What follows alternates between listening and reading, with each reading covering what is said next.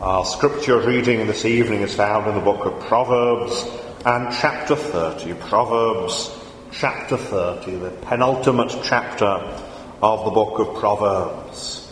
Proverbs ends with two chapters that are independent compositions originally. First chapter, chapter 30, is the words of Agur, the son of Jakeh, and the second verse, uh, well, chapter 31 is the words of King Lemuel that he learned from his mother. So Proverbs chapter 30. The words of Agur, the son of Jakeh, his utterance. The man declared to Ithiel, to Ithiel and Ucal, Surely I am more stupid than any man, and do not have the understanding of a man. I neither learned wisdom nor have knowledge of the Holy One. Who has ascended into heaven or descended? Who has gathered the wind in his fists? Who has bound the waters in a garment? Who has established all the ends of the earth? What is his name? And what is his son's name? If you know. Every word of God is pure. He is a shield to those who put their trust in him. Do not add to his words, lest he rebuke you and you be found a liar. Two things I request of you Deprive me not before I die. Remove falsehood and lies far from me. Give me neither poverty nor riches. Feed me with the food allotted to me, lest I be full and deny you and say, Who is the Lord?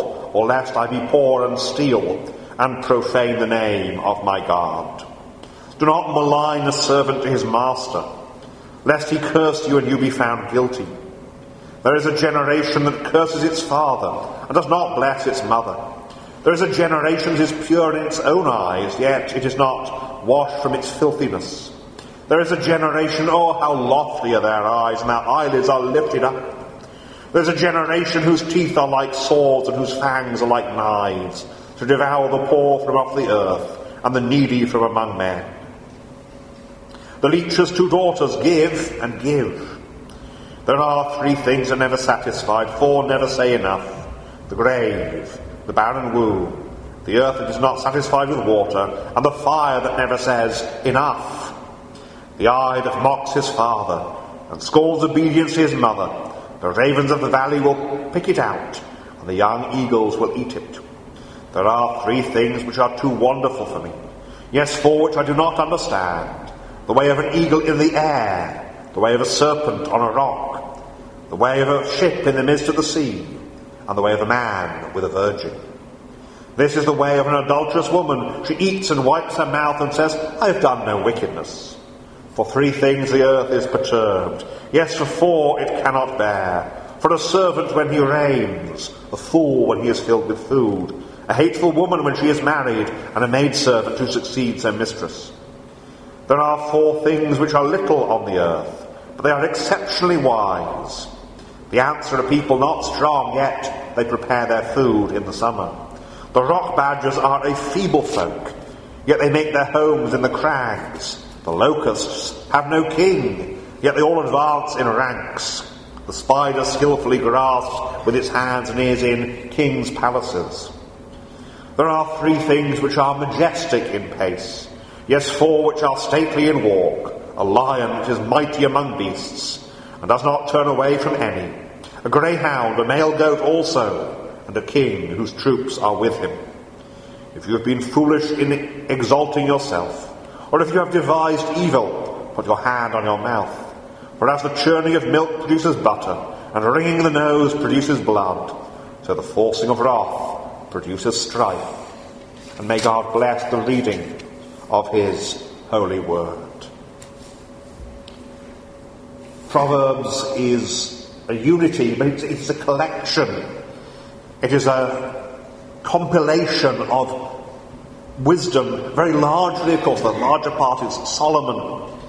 But here we have wisdom from Agur. Now, Agur is not a Hebrew name, but there are similarities between this book, the style of this, or the style rather, of this chapter and the book of Job, which suggests, as many commentators have brought out, that Agur is a contemporary of Job someone similar to Job, a wise godly man outside of Israel at that time. And Agur continues in this wisdom tradition. The, the, the, the beginning of wisdom is the fear of God. That wisdom begins with true reverence. And we see here contemplations, both of the natural world and also of God Himself. He begins speaking very much of faith. We may say that Agur, to some extent, is faith seeking understanding. He believes, and he looks at the world and he learns from the world lessons from God's creation because he believes. The Christian, the believer, looks at the world and sees in the world what the unbeliever cannot see. And that too is an aspect of wisdom, and it's one that's very much brought out here. There are basically two unequal sections to this chapter. The first section is verses 1 through 9, which speaks of the personal piety of Agur. And the second section, the rest of the chapter, gives us his wisdom looking at the world. So we have, first of all, faith and wisdom, and secondly, wisdom looking at the world. First, we have faith. Now, I read, of course, from the New King James, but if you've got a different translation, verse 1 may read slightly, slightly differently. Verse 1 in the authorized version and in the New King James reads the words of Agur, the son of Jakeh, his utterance. This man declared to Ithiel, to Ithiel, and Ucal. Now that's the actual, not just the, the original Hebrew letters, but also it's the vocalization, the vowels. Hebrew, as you know, is written without vowels. Some translations have revocalized the statement about Ithiel and Ucal to make it say something else, but the original, the, the Hebrew text that we have, read as the authorized version and as the New King James. Others will have it say something along the lines of, I am weary and worn out. In other words, either it goes with verse 2 in terms of him speaking of his being humbled, or, and more likely, it speaks of the people to whom he was speaking at the time, these two disciples of his, Ithiel and Ucal. And he begins with this great statement of humility. Now, there is a certain hyperbole in it. This is as the New King James has printed it, it is poetry. And it's that hyperbole we sometimes find in some of our hymns. Many hymn, many hymn books have uh, changed the wording of some hymns to remove, particularly the tendency some of our 18th century forefathers had of referring to themselves as worms. But it's that kind of poetic hyperbole. I am nothing, I am as a worm. Surely I am more stupid than any man. He's speaking of the, the limitations, even of wisdom, and the limitations of human understanding. We cannot comprehend God, we cannot even comprehend the world. And thinking on the greatness of God, he feels his own inadequacy, so that the the whole point of verses 2 and 3 is summed up at the end of verse 3 nor have knowledge of the Holy One. I cannot fully know God. What we know of God is but a, a small part of who He is, because He is infinite and we are finite. And when we approach God, we approach Him then in humility. He is God and we are not. He is great and we are little. And here is a man who was regarded as a, a, sage, a wise man in his age. And he says, I am nothing compared to God. My understanding of God is effectively nothing. But he has an understanding because he understands how little he understands. The first step of wisdom is understanding that we cannot understand fully. Now we can know truly. One of the great errors of our modern age is the postmodern philosophy that says because we can't know everything, we can't know anything. Now we can know truly some parts of knowledge. But when it comes to God, we can only know what He reveals to us. Now, if as I've suggested, as many commentators suggest, this is from the days of Job, how little was known of God in the days of Job. How little did he have in the way of Scripture. There is so little here. But even we who have the whole Bible can say we cannot know God perfectly. Who has ascended to heaven or descended? And here, verse 4, we have an echo, really, the language of Job, chapter 38. Job chapter 38. The language of God, God speaking to Job. Job 38 verse 4. Where were you when I laid the foundations of the earth? Tell me if you have understanding. Who determined its measurements? Surely you know or who stretched the line upon it? To what were its foundations fastened? Or who laid its cornerstone when the morning stars sang together and all the sons of God shouted for joy? You can see the similarities between Proverbs 30 and Job 38. Who has done these things? Why, the answer, of course, is God Himself. The Lord Jesus Christ tells us that there is nobody who has ascended into heaven. No man has ascended into heaven in this sense, but the Son of Man who is in heaven. But Christ himself has descended, and he then has now ascended on high. He is the one who's made all things, and we know God in the Lord Jesus Christ. When Agur wrote the words, What is his name? What is his son's name? He was simply using a proverbial way of speaking in his day. But we may look and we may say that to us his son's name is Jesus Christ. God incarnate, God for us. And to know God, we must know him in Christ Jesus. All other knowledge about God is insufficient. We must know him in Christ Jesus because no man has seen God at any time. The only begotten Son who is in the bosom of the Father, he has made him known.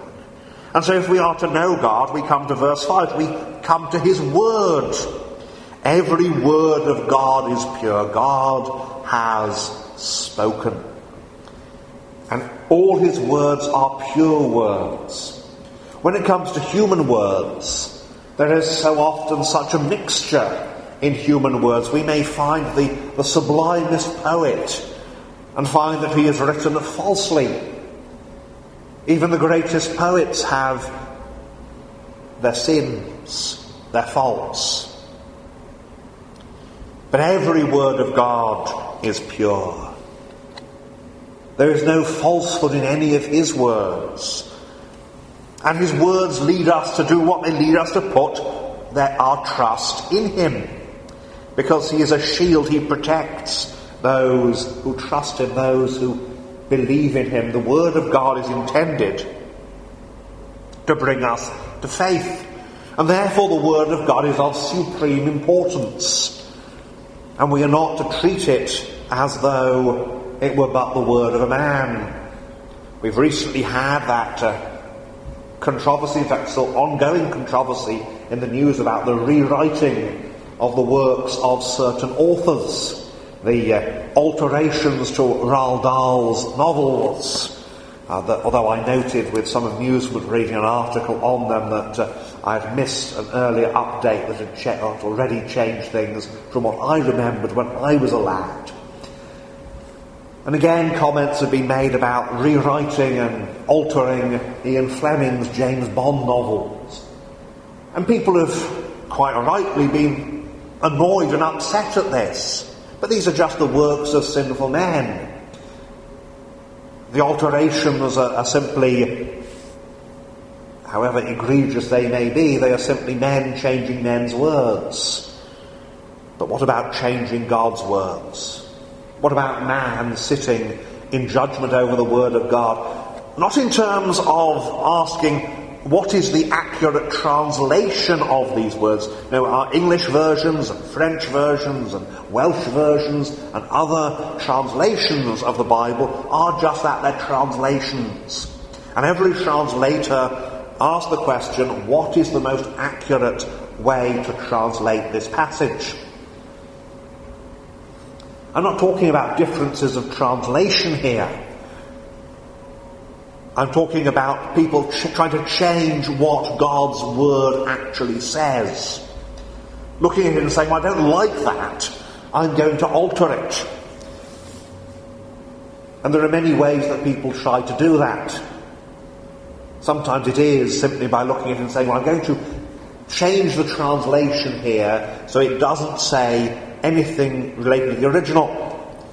Occasionally, well, not just occasionally, um, more than occasionally one comes across people saying, well, the original Hebrew says, or the original Greek says this, but over here, there's the Aramaic, which is a translation, I remind you, and that's slightly different, so we'll go with the translation.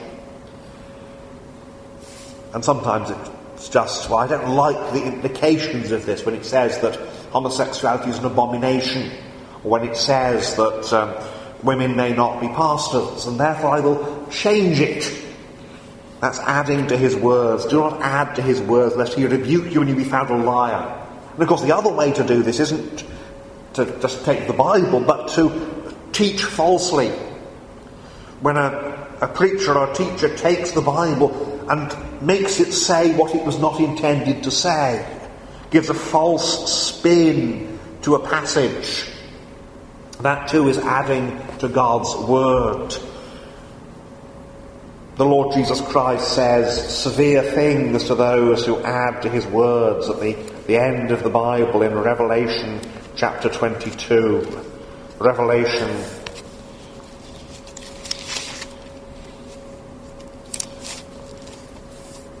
chapter 22 and verse 18. We read, For I testify to everyone who hears the word of the prophecy of this book. If anyone adds to these things, God will add to him the plagues that are written in this book. To add to the Bible is a fearful thing, whether it's the, the Mormons with their false scriptures, or other people who have false scriptures, or whether it's the false teacher who twists the Bible to say things, or the man who says, Thus says the Lord, when the Lord has not spoken to him. Do not add to his words. And then Agur speaks of his prayer, and we have this wise prayer. Two things he wants in his life from God. The first is this remove falsehood and lies far from me. A life apart from lies and falsehoods. The world is full of lies and falsehood. The Bible tells us that lies originate with the devil himself. He was the first liar. He was indeed as Christ as a liar from the beginning. And when he lies, he speaks his own language. Remove falsehood and lies far from me. Let me have, he says, a life of truth. A life of truth. A life that rests upon God's word.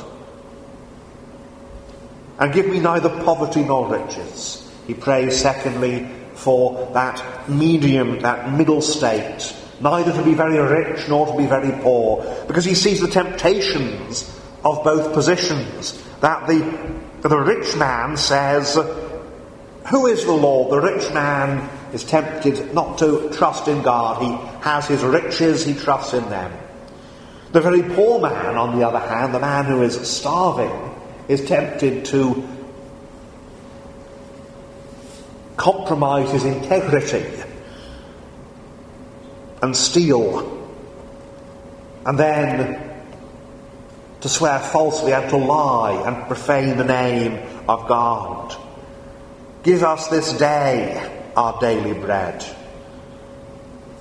That's what our Lord Jesus taught us to pray, and so we pray, give us this day our daily bread. Enough for today. The Apostle Paul tells us he learned from God to be content in whatever situation he was in. But those who hasten to be rich, again and again it's mentioned in Scripture, those who hasten to be rich fall into a snare. Piety, humility, the prayer, give us this day our daily bread. And then Agur turns to look at the world and the lessons that we have from the world. We have a number of uh, numbered sayings, and scattered among them these uh, little individual proverbs. So, verse 10 is about not slandering, and that's the implication here slandering a servant, someone who is in a, a lowly position to his master. Because you, you slander him, you lie about him, you hurt him. Don't do that, lest he curse you and you be found guilty. Verse 17 speaks of the eye that mocks his father. And that very concrete image of the man who looks down at his father and scorns obedience to his mother and the end result is that he, he comes to a sticky end. We see him dead in the desert, and the ravens light upon the corpse and do what carrion birds do.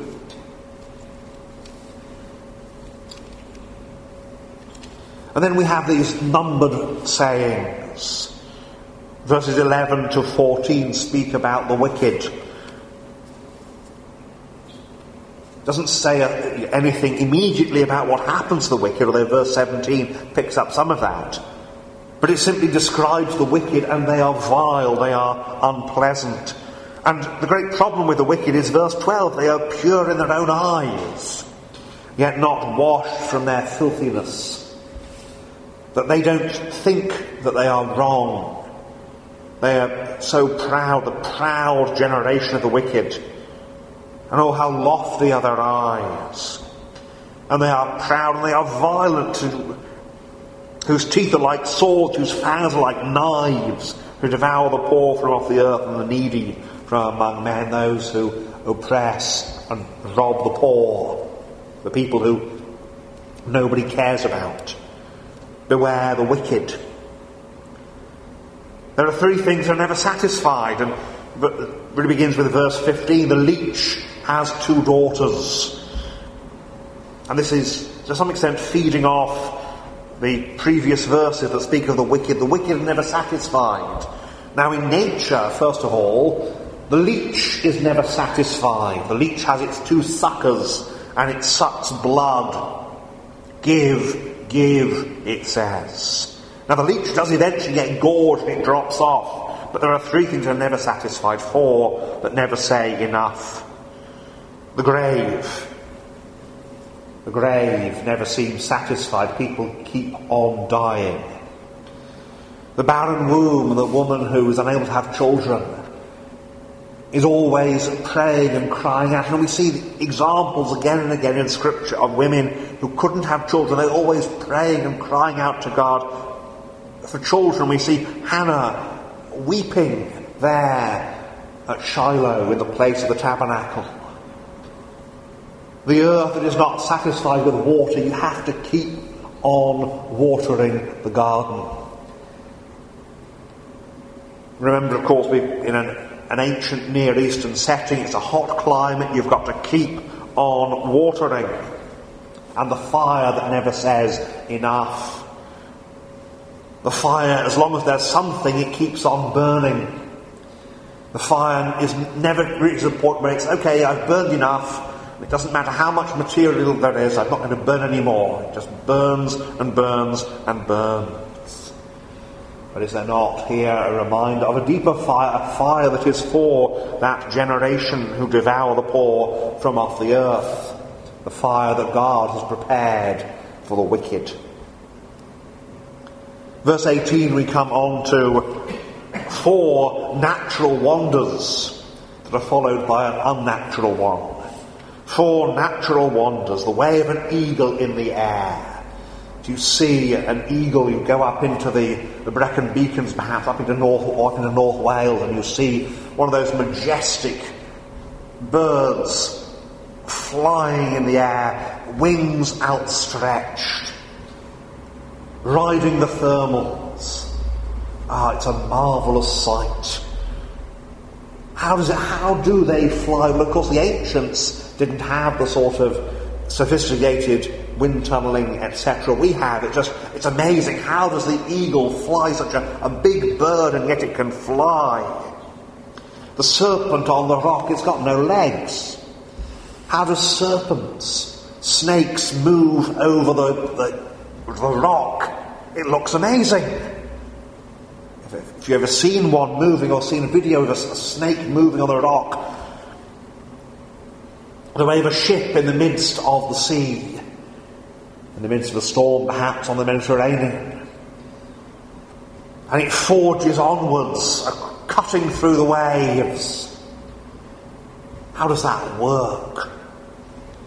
And the way of a man with a virgin? Well, we can understand, by science, we can understand the way of the eagle in the air, the way of the serpent on the rock, the way of a ship in the midst of the sea, but I defy the scientists to understand the relations between men and women, to understand how a man and a woman fall in love, how their relationship builds. How does it work? It's a wonderful thing, the relationship of a man and a woman. These are natural wonders, things that God has created.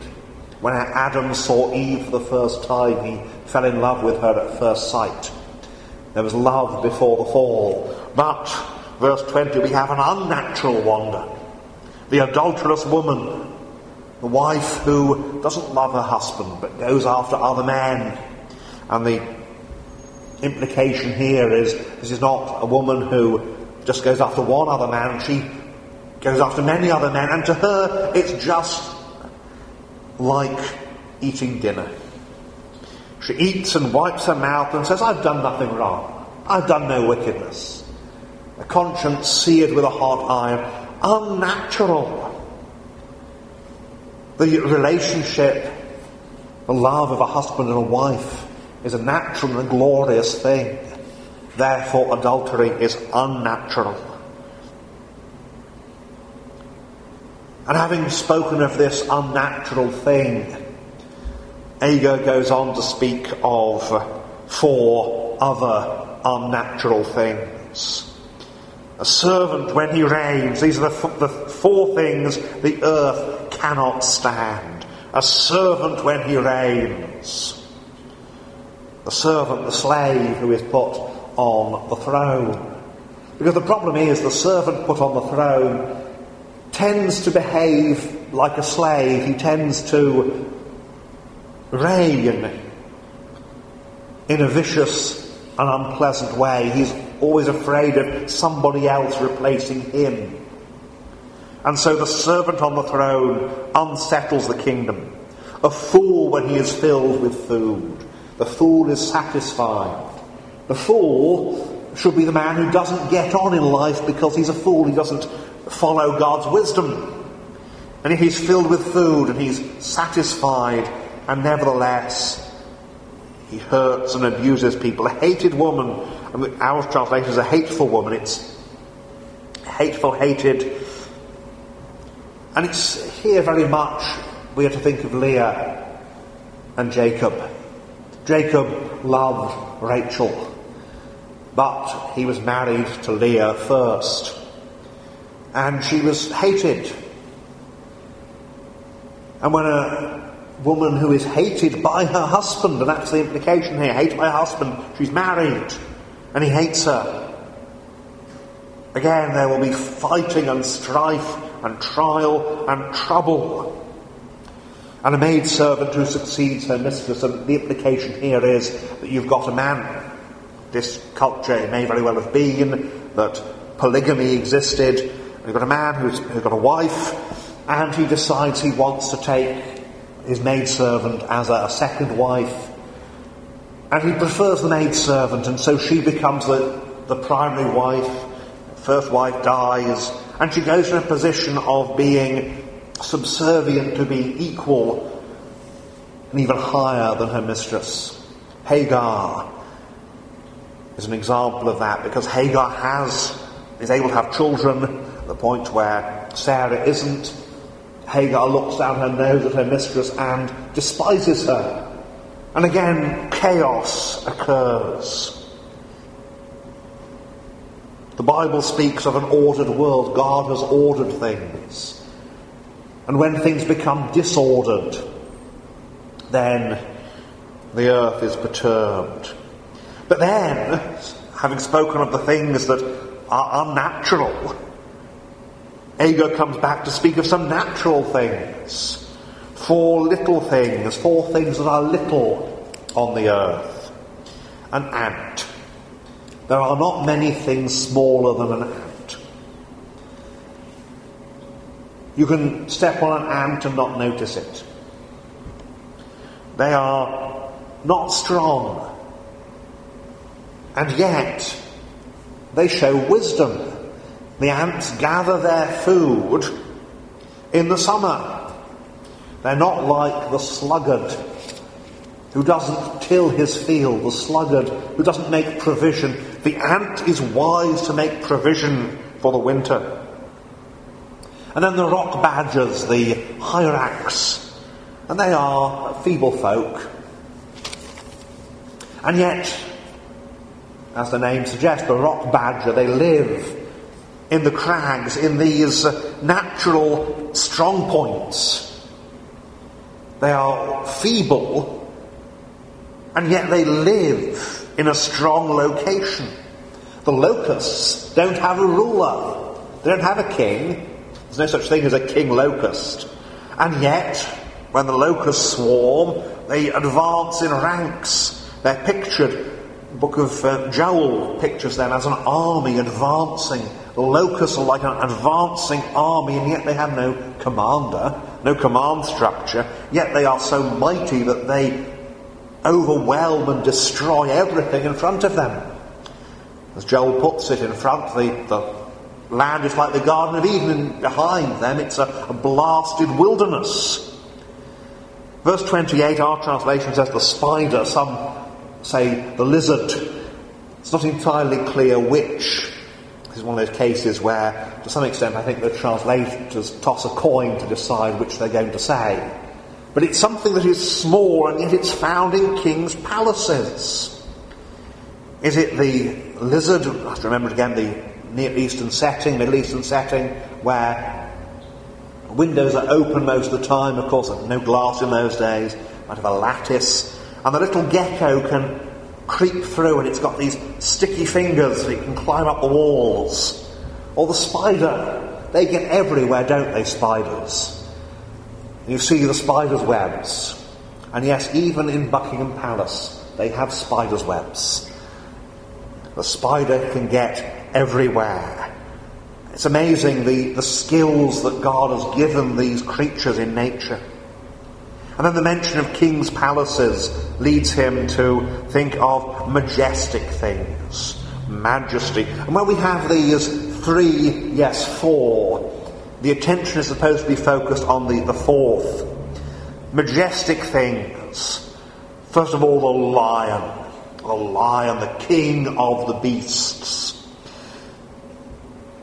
The lion is fearless doesn't turn away from anything, mighty among beasts. There was nothing that people could think of that was mightier than a lion. What is stronger than a lion? The greyhound. The greyhound. You look at the greyhound, they are the most majestic looking of dogs. A male goat, there's a certain greatness in a male goat. The male goat is used in Daniel as a picture of Alexander the Great's kingdom. The male goat with his beard and his horns. Uh, but the most majestic thing of all is the king whose troops are with him. A king with his army is the most majestic of sights. And the Bible gives us the picture of the most majestic king with the most majestic army. Revelation chapter 14. Revelation 14, verse 1. And I looked, says John, and behold a lamb standing on Mount Zion, and with him 144,000, having his father's name written on their foreheads. The lamb with his fair army doth on Mount Zion stand, and glory, glory dwelleth in Emmanuel's land. Christ the King with his army that is his church. He is majestic indeed. He is all glorious. We saw last year the solemn walk of King Charles before the funeral procession of his mother. And there was a majesty in that. But oh, there is so much more majesty in Christ with his church. And then verse, verses 32 and 33 are a, a closing warning again to go, taking us back to that point of humility. Humility. If you've been foolish in exalting yourself, and anyone who exalts themselves is foolish, the person who makes themselves more than they are is foolish. There is a, an increasing tendency, I'm told, in the world of work for people to pad their resumes to claim qualifications and jobs they didn't have, or to claim that they were higher in their last job than they actually were. Exalting yourself, and of course, the thing is, if you exalt yourself, in this way, very recently the case where a company that had suffered quite a lot from people padding their resumes, and it's an IT company, and they worked on a very simple test, which was basically we will sit these people down and say, well, you say in your resume that you know how to use this computer program, show us. And of course, if you're lying at that point, if you're foolishly exalting yourself, you make yourself look ridiculous. You, you can't do it. Or if you devised evil, put your hand on your mouth, stop speaking. Stop speaking those who exalt themselves, those who devise evil and speak it, they bring forth anger.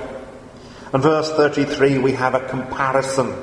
As the churning of milk produces butter, and wringing the nose produces blood, so the forcing of wrath produces strife. Many years ago there was a 19th century, as one of the old Methodist preachers. Some of these old Methodist preachers were very, very eccentric. You may have heard of uh, Billy Bray, very eccentric man.